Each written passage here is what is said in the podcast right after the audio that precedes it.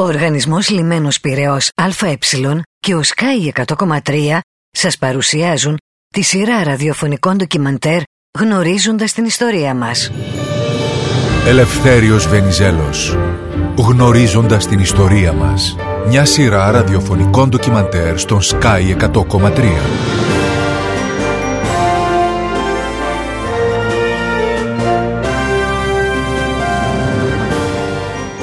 Σήμερα μαζί μας ο κύριος Θάνος Βερέμης, ο ομότιμος καθηγητής Πανεπιστημίου Οδυνών, ο κύριος Νικόλαος Παπαδάκης, γενικός διευθυντής του Ιδρύματος Ελευθέριος Βενιζέλος με έδρα τα Χανιά, ο κύριος Ιάκωβος Μιχαηλίδης, επίκουρος καθηγητής στο Αριστοτέλειο Πανεπιστήμιο Θεσσαλονίκης, ο κύριος Ευάνθης Χατζηβασιλείου, αναπληρωτής καθηγητής Πανεπιστημίου Αθηνών και ο κύριος Χαράλαμπος Μελετιάδης, καθηγητής Παντίου Πανεπιστημίου. Κύριε Βερέμη, προτού δούμε τα χρόνια που επαναστατεί η Κρήτη, θα ήθελα να σταθούμε στο «Επτοχεύσαμεν» του Χαρίλαου Τρικούπη που μας πηγαίνει στον πόλεμο των Ατυχή του 1897. Συνεπώς παραμονές του 20ου αιώνα ή στο τέλος του 19ου η Ελλάδα, αυτό θα ήθελαμε να δούμε μαζί σας, βρίσκεται σε ένα σημείο σε σχέση με τον περίγυρό της και είναι... Οι πτωχεύσεις στα τέλη του 19ου αιώνα είναι συνηθισμένο φαινόμενο. Δεν περιορίζεται μόνο στην Ελλάδα αυτό το φαινόμενο.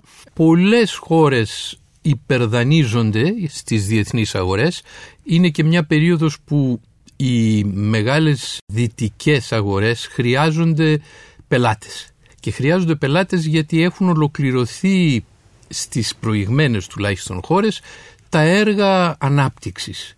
Ήταν ο ατμός πρώτα, μετά ήρθε αργότερα ο ηλεκτρισμός.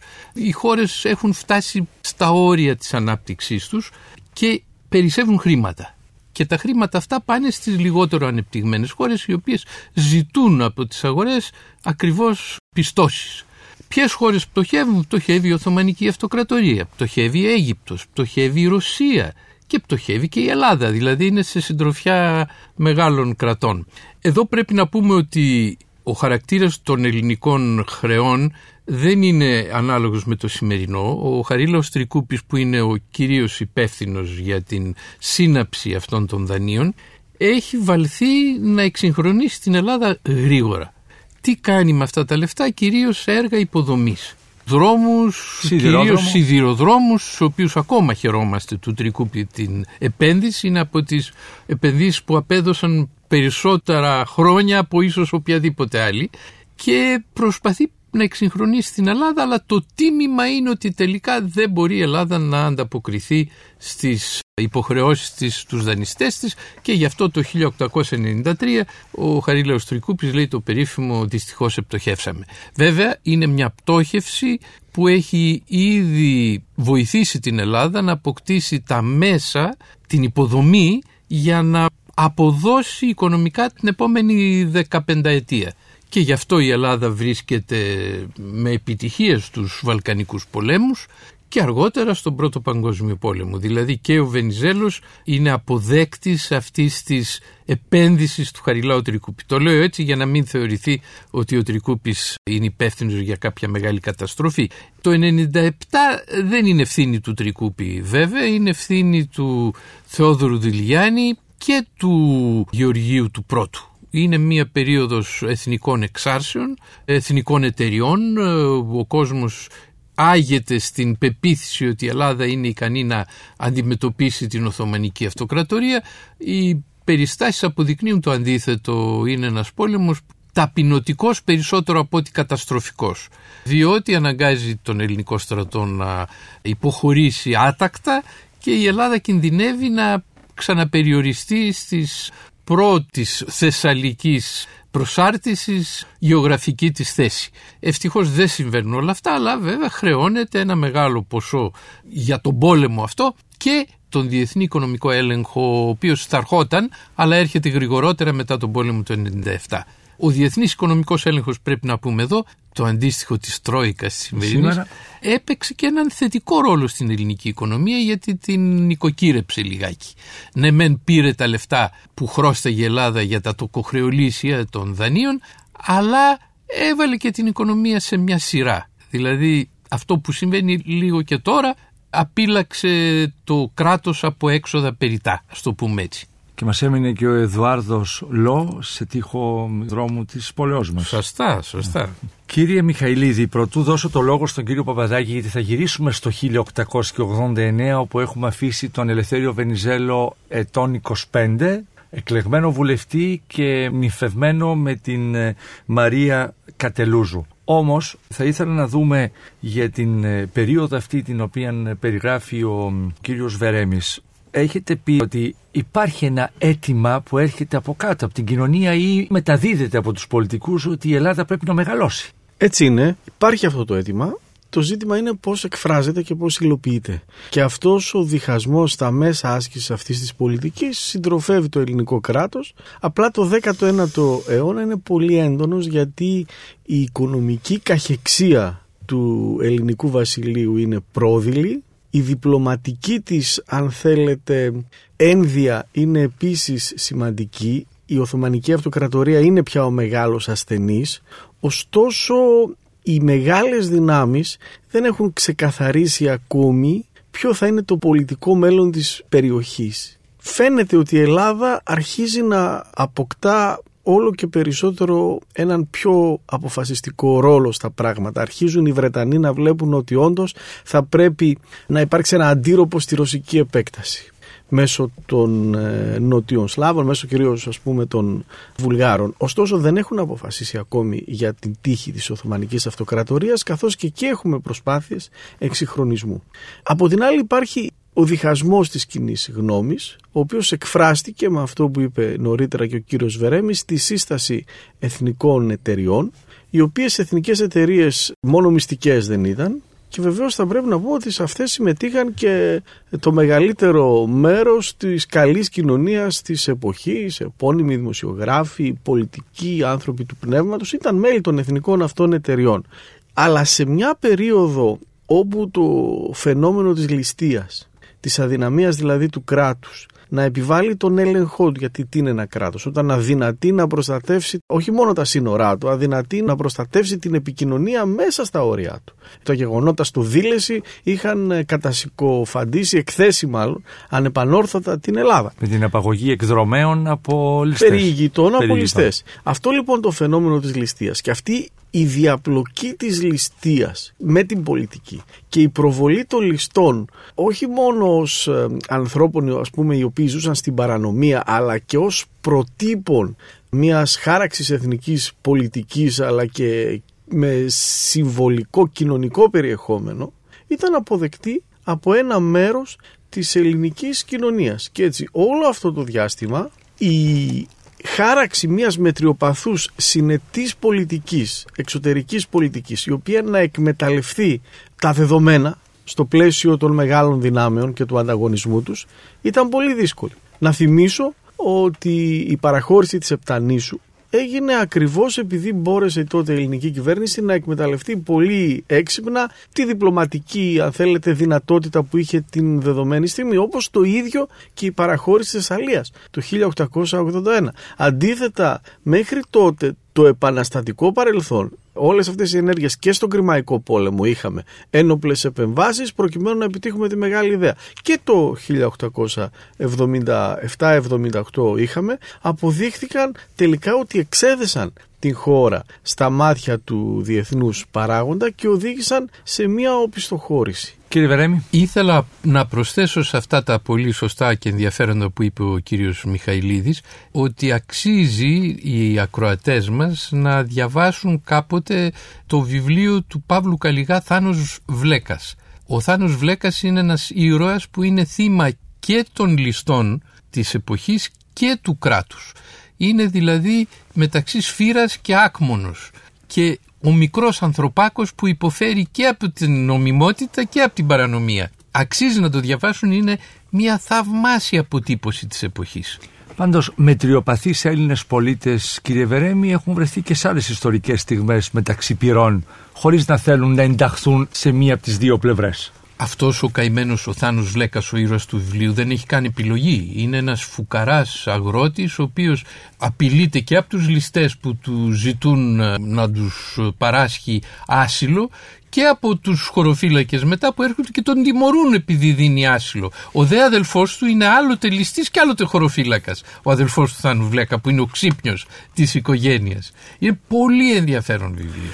Προτού αφηγηθούμε την ιστορία της 20ετίας 1930-1950, μάλλον πρέπει να αφηγηθούμε την ιστορία της μεγάλης ιδέας που διαπερνά όλο τον 19ο αιώνα και συνεπώς θα έχουμε την ευκαιρία να δούμε τι ακριβώς προηγήθηκε των όσων εξιστορούμε με αφορμή την παρουσίαση της προσωπικότητας του Ελεύθερου Βενιζέλου. Ορίστε κύριε Μιχαηλίδη. Και η στρατιωτική ζωή εν Ελλάδη που δείχνει ακριβώς την αδυναμία του ελληνικού στρατού της εποχής, το κατεξοχήν μέσο με το οποίο θα υλοποιούνταν αυτή η πολιτική της μεγάλης ιδέας, ποια ήταν η κατάσταση του στρατεύματος στην εποχή εκείνη. Αξίζει κανείς να το διαβάσει για να βγάλει χρήσιμα συμπεράσματα και πολλές φορές η λογοτεχνία, όταν έχει κάποιο ιστορικό υπόβαθρο, αποδίδει ίσως περισσότερο αντιπροσωπευτικά την κοινωνία της εποχής από ότι η πένα των ιστορικών. Κύριε Παπαδάκη, Είμαστε στο 1889. Υπενθυμίζω ότι ο Ελευθέριος Βενιζέλος είναι 25 χρόνων. Έχει νυμφευθεί την Μαρία Κατελούζου σε μια Κρήτη η οποία θέλει να επαναστατήσει κατά της Οθωμανικής κυριαρχίας. Έχει αποκτήσει κάποια μερικά δικαιώματα αλλά θέλει την ένωση πια. Σε αυτό το διεθνές και εθνικό περιβάλλον που περιγράφηκε προηγουμένως ανατέλει το πολιτικό άστρο του Ελευθερίου Βενιζέλου. Το 1889 εκλέγεται για πρώτη φορά βουλευτής στην Κρητική Βουλή. Είναι μια εποχή για την Κρήτη, μια κοινωνία σε μετάβαση. Ήδη έχει αποδώσει καρπούς η φιλελευθεροποίηση του καθεστώτος και οι μετριοπαθείς πολιτικοί θέλουν να διατηρηθεί αυτό το καθεστώς και να διευρυθεί. Και προπαντός θέλουν να στηρίξουν τους χριστιανούς διοικητές όσους στέλνει ο Σουλτάνος στην Κρήτη με τους οποίους βέβαια μπορούν να συνονιθούν καλύτερα και ευκολότερα. Πάντως η ελληνική γλώσσα είναι η επίσημη γλώσσα στα δικαστήρια και στο τοπικό κοινοβούλιο. Ακριβώς. Όλα αυτά λοιπόν το 1889 τίθενται σε αφισβήτηση. Ευθύς μετά τις εκλογές οι συντηρητικοί αυτοί που υπέστησαν πανολεθρία στην κυριολεξία εκλογική πανολεθρία ανταπέδωσαν, αντεπετέθηκαν καταθέτοντας ψήφισμα υπέρ της ενώσεως της Κρήτης με την Ελλάδα στην Κρητική Βουλή.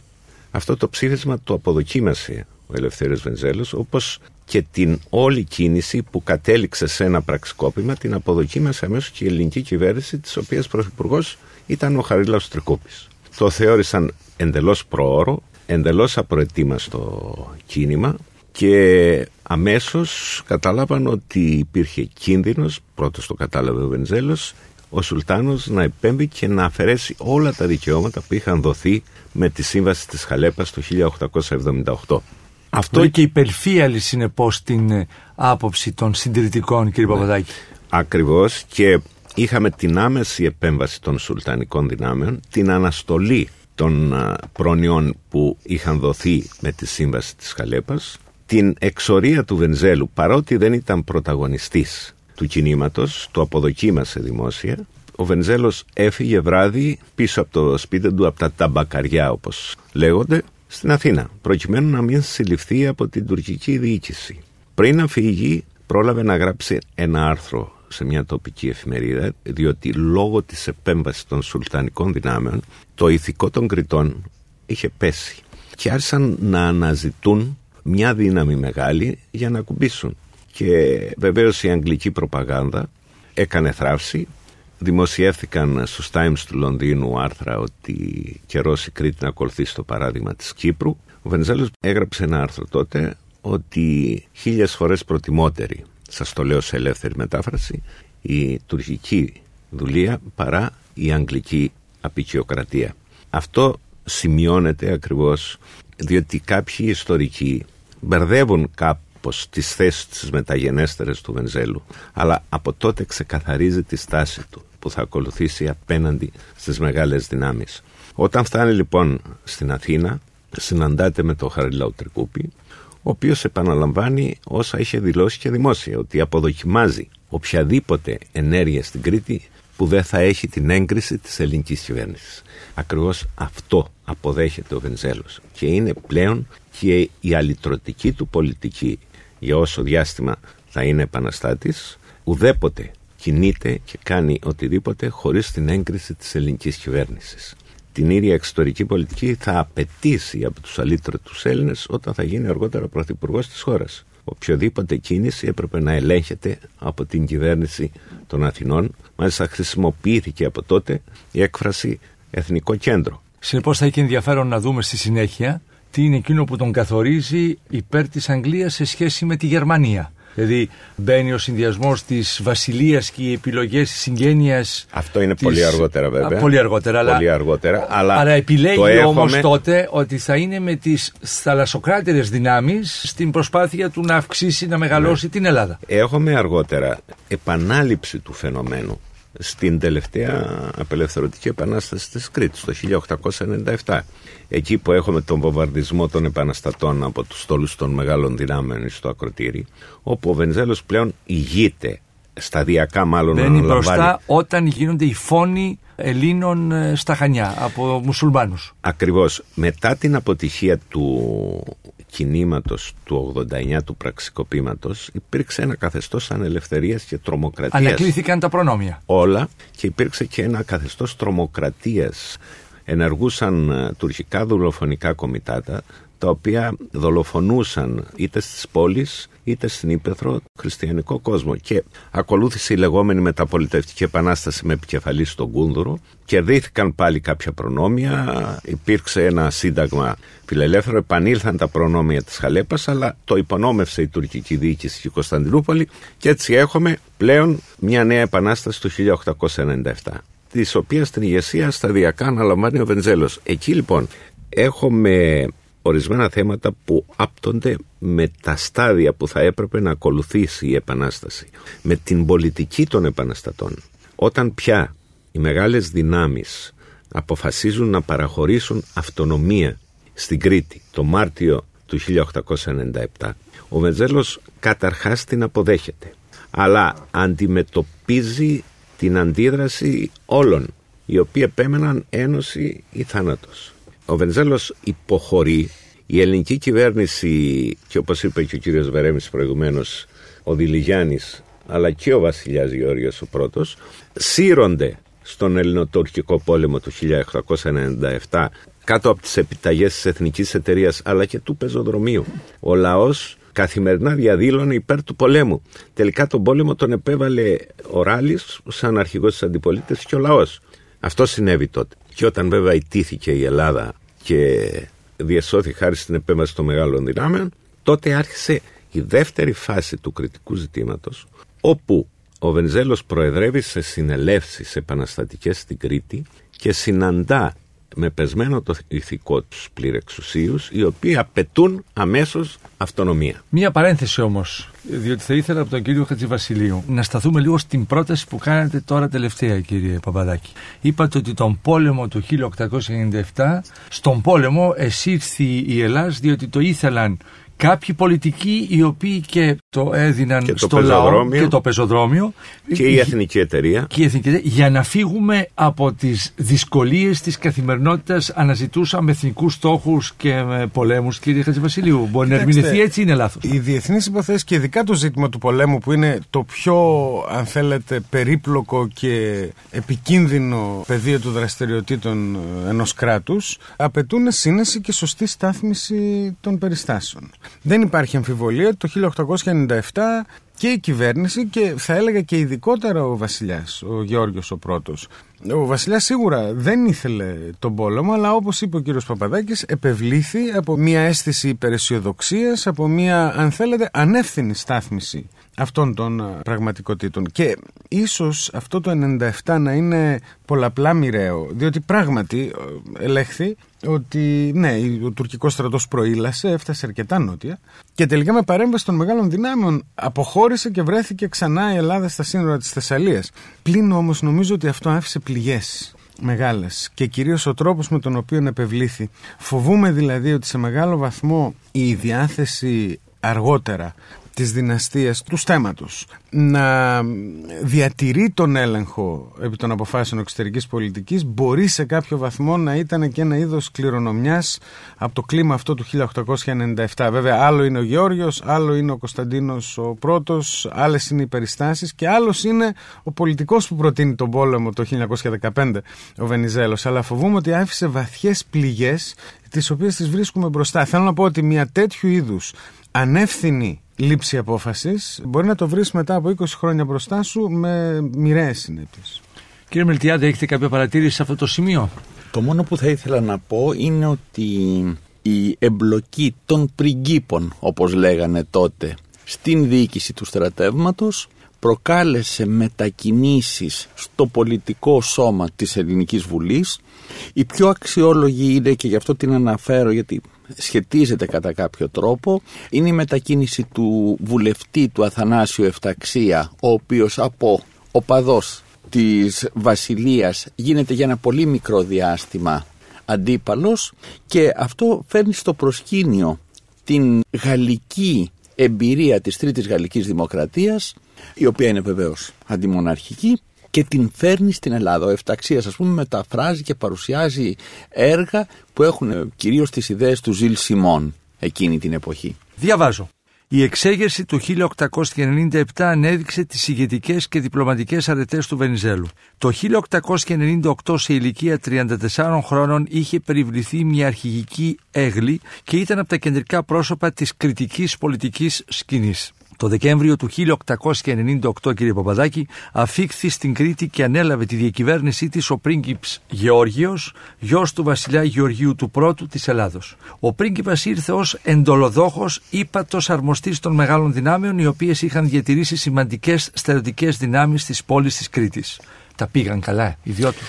Πρέπει να σας πω ότι όταν ήρθε ο πρίγκιπας στα Χανιά, τους πρώτους που συνήντησε ήταν ο Σφαγιανάκης και ο Ελευθέριος Βενζέλος. Όπως γράφει στα απομνημονέματα το πρίγκιπας, τους θεωρούσε τους πιο μετριοπαθείς και πιο αξιόλογους πολιτικούς της χώρας. Ειδικά ο Βενζέλος είχε δικαιωθεί για το 1897.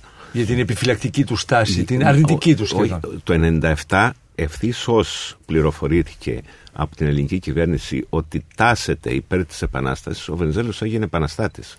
Αργότερα όταν η κυβέρνηση επέμενε και η Μεν Αθήνα ζητούσε αυτονομία αλλά τηλεγραφούσε στους επαναστάτες ότι εσείς να επιμείνετε ένωση τότε συγκρούστηκε με το Ράλι που ήταν πρωθυπουργός της χώρας και διαδεχτεί το Δηλιγιάννη συγκρούστηκε μαζί του ακριβώς και μάλιστα τον χαρακτήρισε ως ανεύθυνο σε μια επιστολή του. Επομένως η Αθήνα γνώριζε πολύ καλά ότι ο Βενζέλος είχε δικαιωθεί στις επιλογές του ο πρίγκιπας ήρθε με συστάσεις ότι θα έπρεπε να συνομιλήσει και να συνεργαστεί με τον Ελευθέριο Βενιζέλο. Και αυτό συνέβη το πρώτο διάστημα της ε, παρουσίας του πρίγκιπα και της ηγεμονίας του στην Κρήτη. Οι σχέσεις τους ήταν ε, πολύ καλές. Ο Βενζέλος στην πραγματικότητα συνέταξε το πρώτο σύνταγμα της κριτικής πολιτείας, ε, ένα σύνταγμα άκρος συντηρητικό, όμως το δικαιολόγησε αυτό αργότερα ότι σε εκείνη τη φάση αυτό το οποίο προείχε ήταν να κατοχυρωθεί η εθνική ελευθερία. Πρωτίστως αυτό ενδιέφερε όλους τους Κρήτες. Οι Κρήτες πανηγύριζαν τότε την εθνική τους αποκατάσταση, τουλάχιστον εις ό,τι αφορά την απολάκτηση του τουρκικού ζυγού. Κύριε Παπαδάκη, θα ήθελα να μας πείτε, η Χαλέπα τι συμβόλιζε εκείνη την εποχή; Η Χαλέπα ήταν. Των Χανίων δηλαδή. Ναι.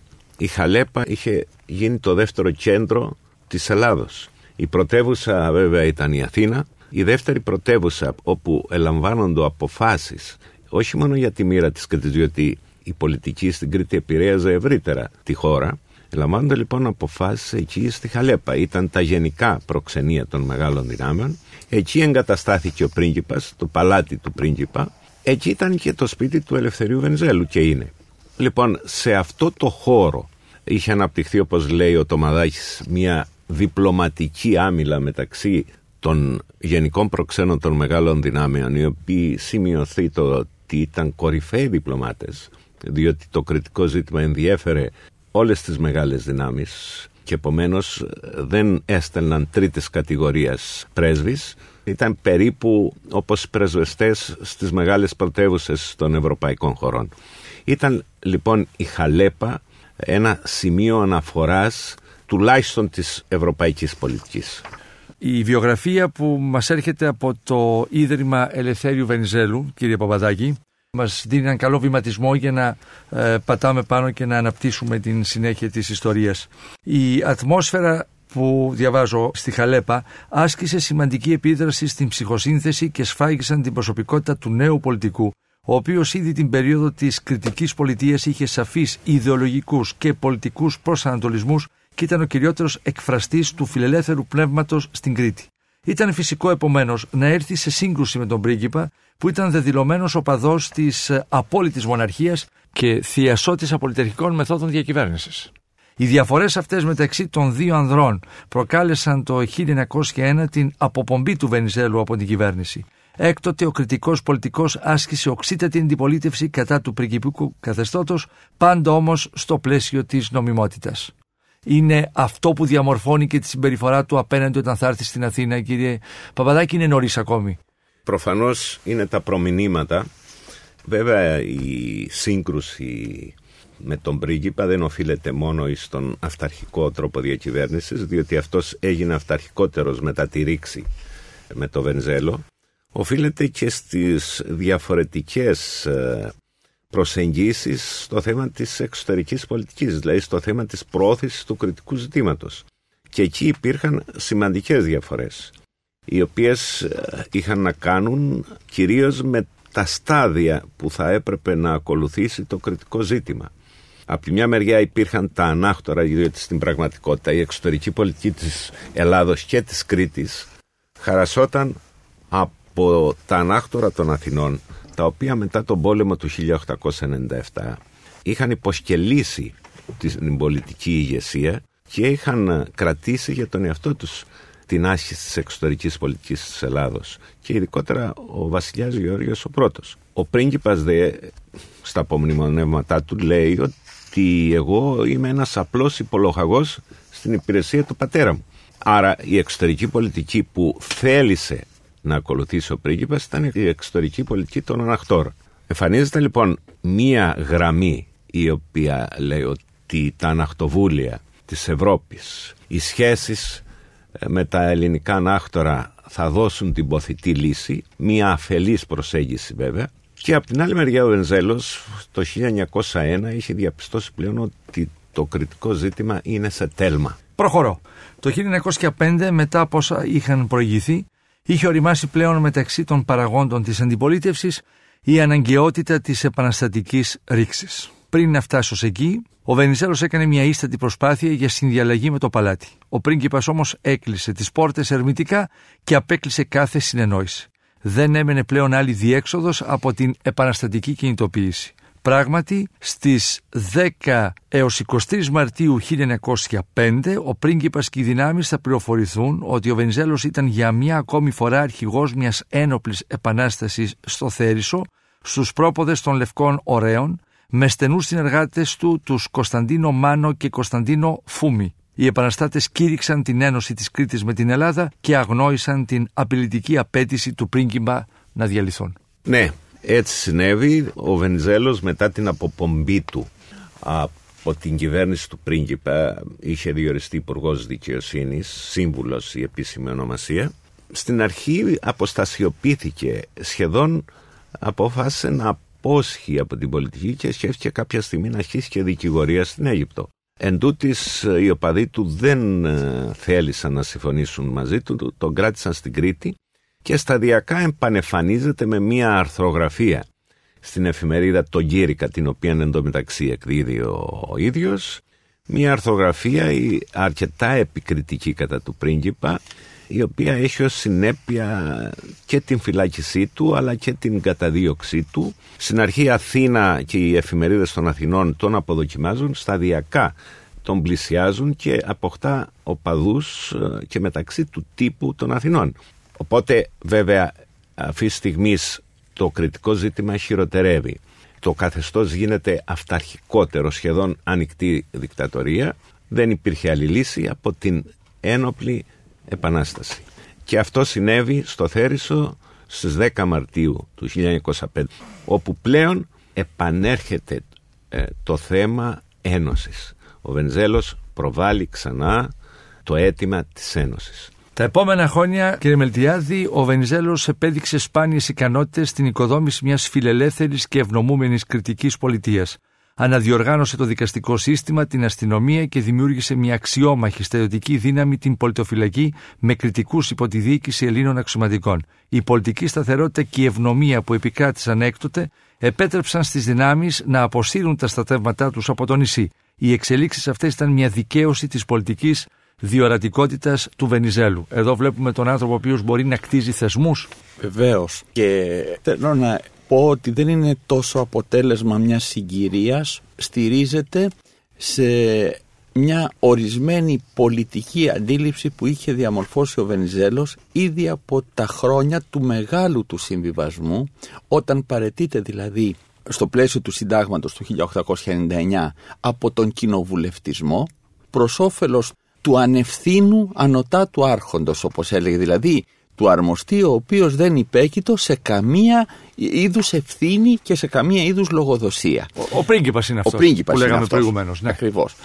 Το 1901 το διαζύγιο ας πούμε που είναι μάλλον ένα διαζύγιο που ποτέ δεν ολοκληρώνεται πρέπει να πούμε διότι συνεχώς οι σχέσεις του Βενιζέλου με το παλάτι έχουν χαρακτηριστικά συγκρουσιακά το διαζύγιο όμως συνοδεύεται από μια σκλήρινση της εσωτερικής πολιτικής της αρμοστίας και από μια συστηματική προσπάθεια θα έλεγε κανείς ε, πολιτικής εξαφάνισης του Βενιζέλου.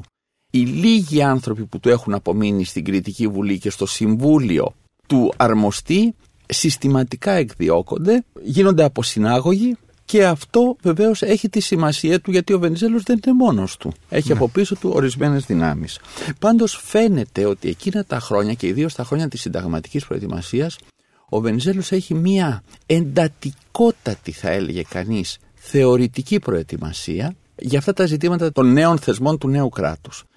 Θα μου επιτρέψετε να αναφέρω μόνο ένα όνομα, τον περίφημο καθηγητή του συνταγματικού δικαίου εκείνης της εποχής, που ήταν και καθηγητής του, τον Θεόδωρο Φλογαίτη. Αυτός φαίνεται ότι βρίσκεται πίσω από πολλές αποφάσεις, θεσμικού τύπου αποφάσεις. Που παίρνει ο Βενιζέλος. Ναι. Μάλιστα. Κύριε Μιχαηλίδη. Θα ήθελα να προσθέσω μία παράμετρο σε όλα αυτά τα πράγματα. Η κριτική πολιτεία όπως δημιουργείται μετά την Επανάσταση το 1897 και η πολιτική του Βενιζέλου ακολουθεί μέχρι σε ένα σημείο το πρότυπο και της ε, Επτανήσου πολιτείας η οποία είχε ιδρυθεί αρκετά χρόνια νωρίτερα και τελικά οδήγησε στην ενσωμάτωση των Επτανήσων. Είναι δηλαδή η πολιτική του Βενιζέλου μια πολιτική και όριμου φρούτου. Το ζήτημα πρέπει να οριμάσει, να το χειριστεί κατάλληλα μέσα στο πλαίσιο το γεωστρατηγικό, το συμφερόντων των μεγάλων δυνάμεων και την κατάλληλη στιγμή να έρθει η Ένωση. Βεβαίως, δεν θα πρέπει να ξεχνούμε και κάτι ακόμη. Έχουμε φτάσει το 1905. Το κριτικό είναι το πρώτο ζήτημα της ελληνικής εξωτερικής πολιτικής, αλλά δεν είναι το μόνο. Υπάρχει και το μακεδονικό. Φυσικά, αυτή τη στιγμή στη Μακεδονία, την ίδια περίοδο, η Μακεδονία φλέγεται.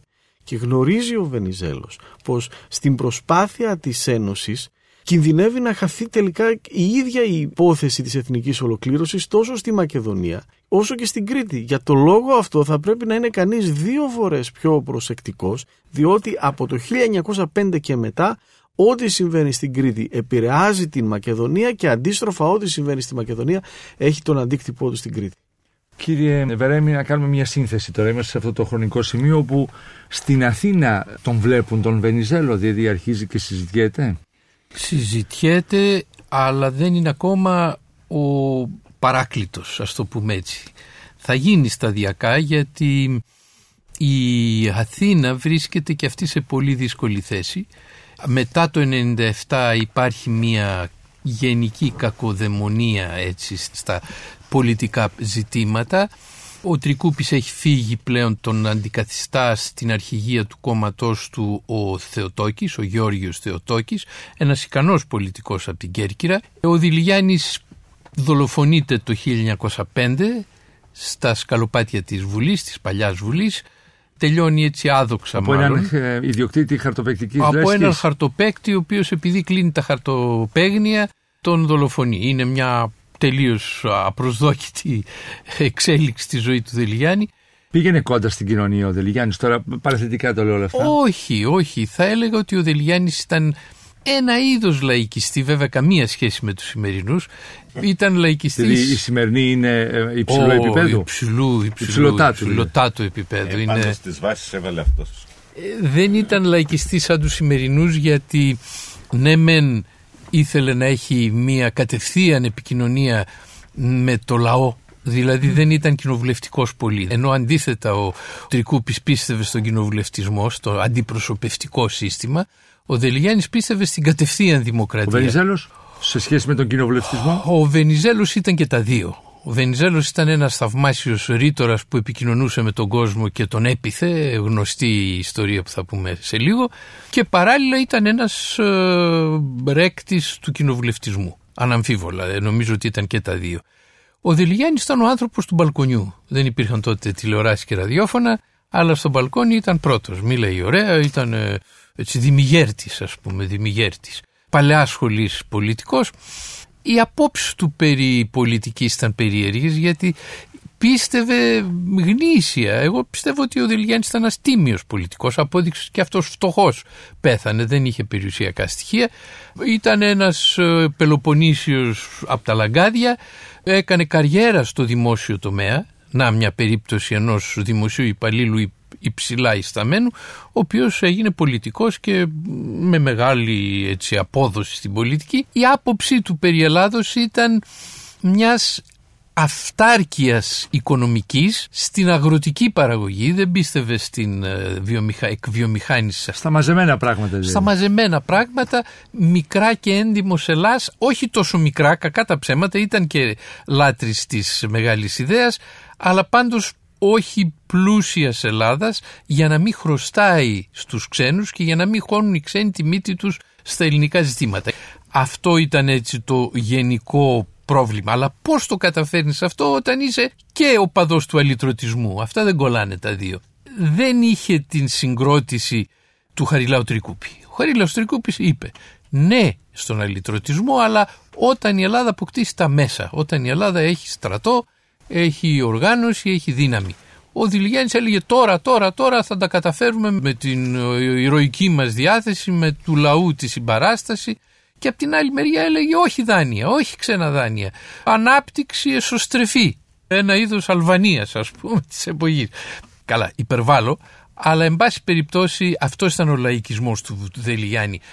Δεν ήταν ο λαϊκισμός ο σημερινός που λέει στον μέσο άνθρωπο είσαι μια χαρά όπως είσαι μην αλλάξεις καθόλου έτσι σε θέλω να είσαι λεβεντιά καμαρωτή αυτό δεν το είχε ο Δελιάνης γιατί ήταν ένας διανοούμενος και αυτός της εποχής που πίστευε στα γράμματα, πίστευε στην εξέλιξη των ανθρώπων αλλά είχε αυτή τη διαφορετική αντίληψη για την οικονομική ανάπτυξη, το μοντέλο της οικονομικής ανάπτυξης Ελλάδος. Κύριε Χατζηβασιλείου, ε, για να γίνει ο πόλεμος όμως και να μεγαλώσει η Ελλάδα χρειάζονται κεφάλαια.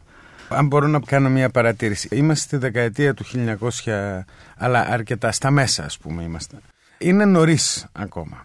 Αλλά επειδή θα το βρούμε μπροστά μας. έχουμε... να επαναλάβουμε στα μέσα της δεκαετίας του 1900. 1900. Ναι, ναι, το, ναι, η πρώτη δεκαετία, ναι, η πρώτη δεκαετίας του 20ου αιώνα. Αλλά θα το βρούμε μπροστά μας, οπότε να έχουμε υπόψη μας το εξής. Η Ελλάδα αυτά τα χρόνια είναι μια χώρα που έχει χρεοκοπήσει. Έχει χάσει πόλεμο, πολύ ταπεινωτικά. Έχει δεχθεί διεθνή οικονομικό έλεγχο. Σε αυτές τις συνθήκες το πολιτικό σύστημα δεν μπορεί να αλλάξει, είναι μέσα στην κρίση ακόμα. Σιγά σιγά αρχίζουν να έρχονται τα πρώτα θετικά σημάδια, αλλά στο λεγόμενο μακροοικονομικό επίπεδο. Ακόμα ο κόσμος δεν είναι σε καλή κατάσταση. Και το πολιτικό σύστημα βρίσκεται σε κρίση μεγάλη. Ο Χέρινγκ στο βιβλίο του Το Δίτομο για τα ελληνικά πολιτικά κόμματα αναφέρεται στην κρίση των κομμάτων αυτή την περίοδο.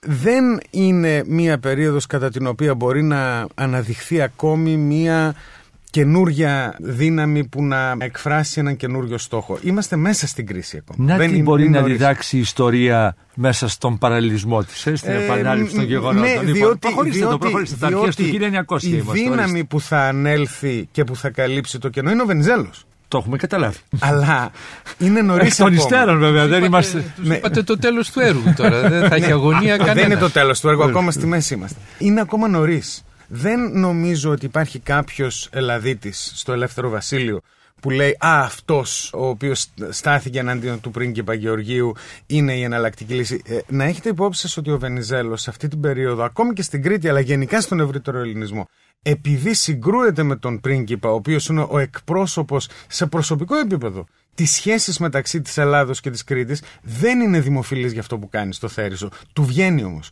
Και του βγαίνει γιατί εδώ δείχνει μια ικανότητά του στο Θέρισο, δηλαδή την ικανότητά του να εκτελεί χειρουργικό πλήγμα. Πηγαίνει, οχυρώνει μια περιοχή, ξέρει ότι δεν μπορούν να τον βγάλουν οι δυνάμεις του πρίγκιπα και δεν θα τολμήσουν να παρέμβουν οι μεγάλες δυνάμεις. Άρα θα παρέμβουν εναντίον του πρίγκιπα. Αυτό είναι μια στρατηγική κίνηση, μια κίνηση ματ. Αλλά νομίζω ότι πρέπει να θυμόμαστε ότι αυτή είναι η περίοδος κατά την οποία το ελλαδικό πολιτικό σύστημα πάσχει, δεν βρίσκει διέξοδο, ίσως γιατί δεν είναι τυχερός ή δεν έχει και αρκετή υποστήριξη ο Δημήτριος Γούναρης το 1908 που γίνεται υπουργός Οικονομικών και προσπαθεί να πετύχει μια ανανέωση και η τελική δύναμη η οποία θα ανέλθει και θα λύσει το αδιέξοδο αλλά με συνδρομές άλλων γεγονότων κίνημα γουδί και τα αδιέξοδα που δημιουργεί είναι ο Βενιζέλος. Ακόμη όμως όχι. Γι' αυτό έπρεπε να διατυπώσω διαφορετικά την ερώτηση στον κύριο Βερέιν προηγουμένως αν η Αθήνα έχει μαρκάρει τον Βενιζέλο. Για να δώσουμε μια συνέχεια πριν πάω στον κύριο Παπαδάκη.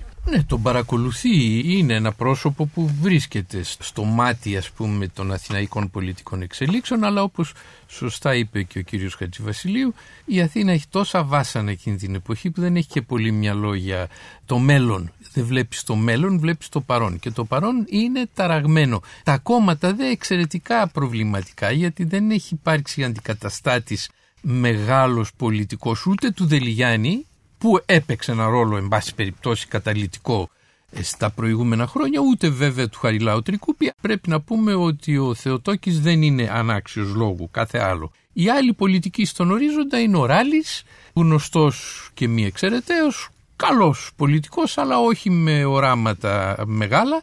Ο Κυριακούλης Μαυρομιχάλης που είναι ο κύριος αποδέκτης της δηλιγιανικής ε, πελατείας παραδόξως και αυτό αξίζει να το πούμε τώρα γιατί μετά μπορεί να το ξεχάσουμε αυτός που γίνεται ο αποδέκτης της δηλιγιανικής ε, πολιτικής πελατείας όχι λόγω ιδεολογίας ε, γιατί απλώς είναι ορφανή. Είναι ο Ελευθέριος Βενιζέλος. Ο Βενιζέλος παίρνει τελικά όλες περίπου τις ψήφους του Δηλιανικού κόμματος, ενώ ο Θεοτόκης κρατάει τους τρικουπικούς. Και η τρικουπική είναι η μαγιά των αντιβενιζελικών. Αν και βέβαια μετά ναι. το 15.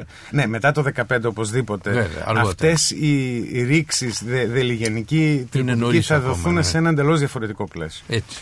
Θέλω να πω ότι το 1905 με την επανάσταση του Θερήσου δεν διχάζεται μόνο η Κρήτη. Έχουμε φαινόμενα διχασμού και του αθηναϊκού τύπου. Οι μισές εφημερίδες τάσσονται με το κίνημα του Θερήσου, οι άλλες μισές με τον πρίγκιπα. Είναι δε πρωτοσέλιδο στις αθηναϊκές εφημερίδες επί ένα χρόνο τόσο ο πρίγκιπας όσο και ο Βενιζέλος. Ήδη έχουμε τα πρώτα πρώιμα φαινόμενα του διχασμού. Του διχασμού. Αυτό είναι γεγονός. Άρα, εγώ θέλω να σημειώσω ότι ο Βενιζέλος ήδη προβάλλεται αρκετά στον αθηναϊκό τύπο και βέβαια γίνεται γνωστός ευρύτερα στο αθηναϊκό και στο ελληνικό κοινό αλλά και διεθνώς. Αυτά πλέον διαπιστώνονται και από τα απομνημονεύματα των προξένων των μεγάλων δυνάμεων ε, στα Χανιά που είναι αρκετά αποκαλυπτικά για την εποχή το πώς αντιμετώπιζαν τον Βετζέλο και αντιλαμβάνονται πρώτοι αυτοί ένα παιχνίδι υψηλής διπλωματίας που το οποίο αναπτύσσεται ειδικά με τον αριστοτεχνικό τρόπο με τον οποίο έκλεισε το κίνημα του Θερήσου συμφωνίες που κάνει με τις μεγάλες δυνάμεις. Και το κυριότερο απ' όλα καταφέρνει το 1909 να μην υπάρχει ούτε ένας ξένος στρατιώτης στην Κρήτη. Αυτό δεν έχει εκτιμηθεί ιδιαίτερος αλλά είναι το μέγιστο επίτευγμα. Και ταυτόχρονα η δημιουργία της πολιτοφυλακής. Αυτή ήταν η απαρχή της σύγκρουσης με τον Μπρίγκιπα ότι ζητούσε πλήρη ανεξαρτησία της Κρήτης ώστε να είναι ελεύθερη η Κρήτη στην κατάλληλη ευκαιρία να πετύχει την Ένωση. Και αυτό το είχε πετύχει ήδη το 1909 σχεδόν με τη λήξη του κινήματος του Θερήσου. Ήταν πολύ μεγάλο επίτευγμα και μην ξεχνάμε βέβαια το ρόλο και της κριτικής πολιτοφυλακής εν συνεχεία στους Βαλκανικούς πολέμους.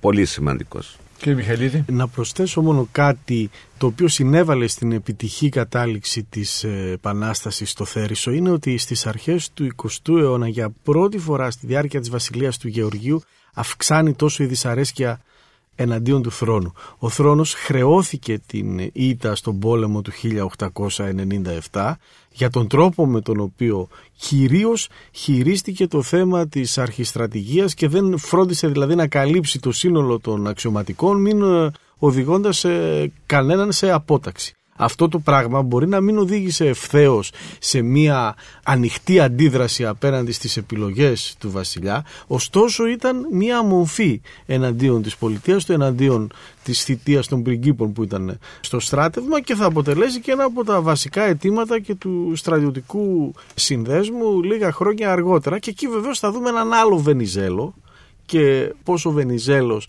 από ένας αρχηγός ριζοσπάστης ο οποίος έρχεται σε ρήξη το 1905 με τις επιλογές του βασιλιά λίγα χρόνια αργότερα γίνεται ο Βενιζέλος της Ελλάδας και εκεί ακολουθεί μια άλλη πολιτική. Διαβάζω από τα βιογραφικά στοιχεία. Στο μεταξύ, οι εξελίξεις στο ανατολικό ζήτημα ήταν ραγδαίες. Στην Τουρκία τον Ιούνιο του 1908 εκδηλώθηκε το επαναστατικό κίνημα των Νεοτούρκων, το οποίο προς στιγμήν δημιούργησε την ψευδή εντύπωση ότι η απολυταρχία θα έδινε τη θέση της στην συνταγματική μοναρχία και ότι στο εξής μουσουλμάνοι και χριστιανοί θα ζούσαν υπό καθεστώς ελευθερίας και ισότητας. Σύντομα οι ελπίδες διαψεύστηκαν. Το νέο καθεστώς ακολούθησε τις παλιές μεθόδους της Οθωμανικής Αυτοκρατορίας, μπολιασμένες με έντονο εθνικισμό. Όμως η εσωτερική αστάθεια που προκάλεσε το κίνημα των Νεοτούρκων έδωσε την ευκαιρία στην Αυστροουγγαρία να προσαρτήσει τη Βοσνία Ερζεγοβίνη και στη Βουλγαρία να ανακηρυχθεί σε ανεξάρτητο κράτος. Το Σεπτέμβριο του 1908, χιλιάδες κριτικοί κατέκλυσαν το πεδίο του Άρεος στα Χανιά και απέτησαν την ένωση με την Ελλάδα. Σχηματίστηκε κυβέρνηση, η οποία ανακοίνωσε ότι θα κυβερνούσε στο όνομα του βασιλιά της Ελλάδας.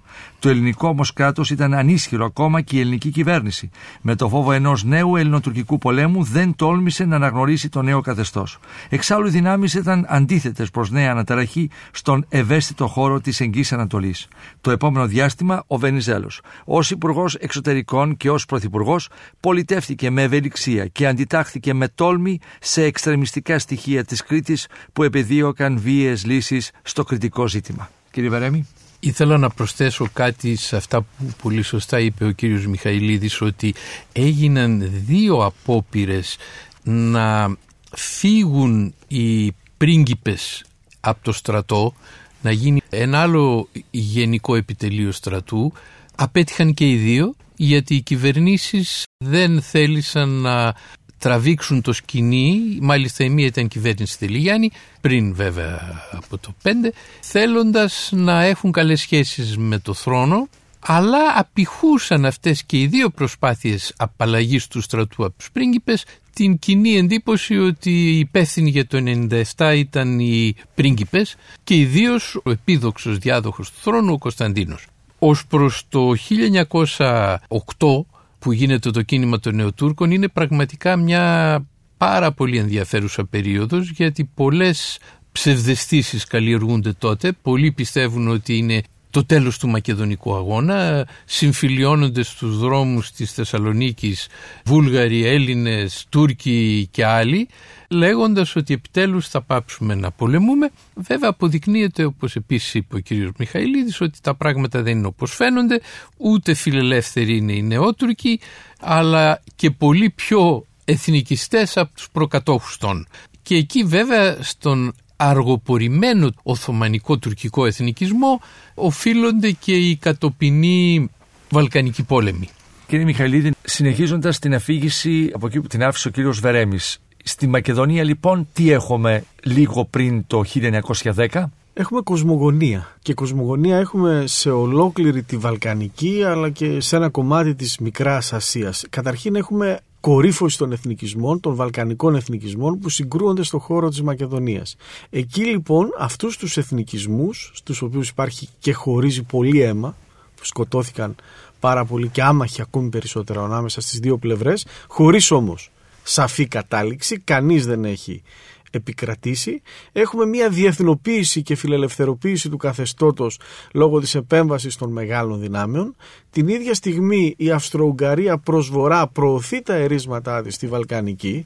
Έλληνες, Τούρκοι, Βλάχοι, Σέρβοι, Βούλγαροι, Αλβανοί στη Μακεδονία σε τι προσβλέπουν όταν γίνεται η επανάσταση των Νεοτούρκων. Τι αντιλαμβάνονται, ότι δημιουργείται ένα νέο καθεστώς, φεύγει η αυτοκρατορία και έρχεται τι; Η επανάσταση των Νεοτούρκων έγινε από μία ομάδα κυρίως αξιωματικών του Τρίτου Οθωμανικού Σώματος Στρατού οι οποίοι ακριβώς ευαγγελίζονταν την μεταρρύθμιση της Οθωμανικής Αυτοκρατορίας το έβλεπαν ως ένα εξυγχρονιστικό πρόγραμμα απέναντι στο διεφθαρμένο καθεστώς του Σουλτάνου τον οποίο το θεωρούσαν υπέτειο για τα δεινά και των Οθωμανών ενώ των Μουσουλμάνων αλλά και των υπόδουλων Χριστιανών. Τον Μέσα, Τον Αβδούλ Χαμίτ. Μέσα λοιπόν σε αυτό το πλαίσιο εξαγγέλουν μεταρρυθμίσεις και φιλελευθεροποίηση του καθεστώτος. Και όλοι προσβλέπουν σε αυτές τις μεταρρυθμίσεις.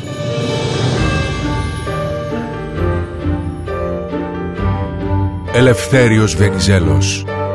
Γνωρίζοντας την ιστορία μας Μια σειρά ραδιοφωνικών ντοκιμαντέρ στον Sky 100,3 Εάν σας άρεσε το ραδιοφωνικό ντοκιμαντέρ που μόλις ακούσατε μπείτε στο sky.gr κάθετος podcast και γίνετε συνδρομητής. Περιμένουμε όμως και τα σχόλιά σας ή ακόμα καλύτερα την κριτική σας στα iTunes. Η δική σας κριτική στα iTunes θα βοηθήσει και άλλους Έλληνες σε όλο τον κόσμο να ανακαλύψουν τα νέα podcast του Sky και να γνωρίσουν την ιστορία μας. Γνωρίζοντας την ιστορία μας, Ελευθέριος Βενιζέλος, με την επιστημονική επιμέλεια του Θάνου Βερέμι, ομότιμου καθηγητή του Πανεπιστημίου Αθηνών και του Ιάκωβου Μιχαηλίδη, επίκουρου καθηγητή του Αριστοτελείου Πανεπιστημίου Θεσσαλονίκης. Για την εκπομπή συνεργάστηκαν Παρουσίαση Άρης Πορτοσάλτε Παραγωγή Τζένι Πουπουλίδου. Επιμέλεια εκπομπής Κωνσταντίνα Βαρσάμι Η τεχνική επεξεργασία έγινε από τους ηχολήπτες του Sky 100,3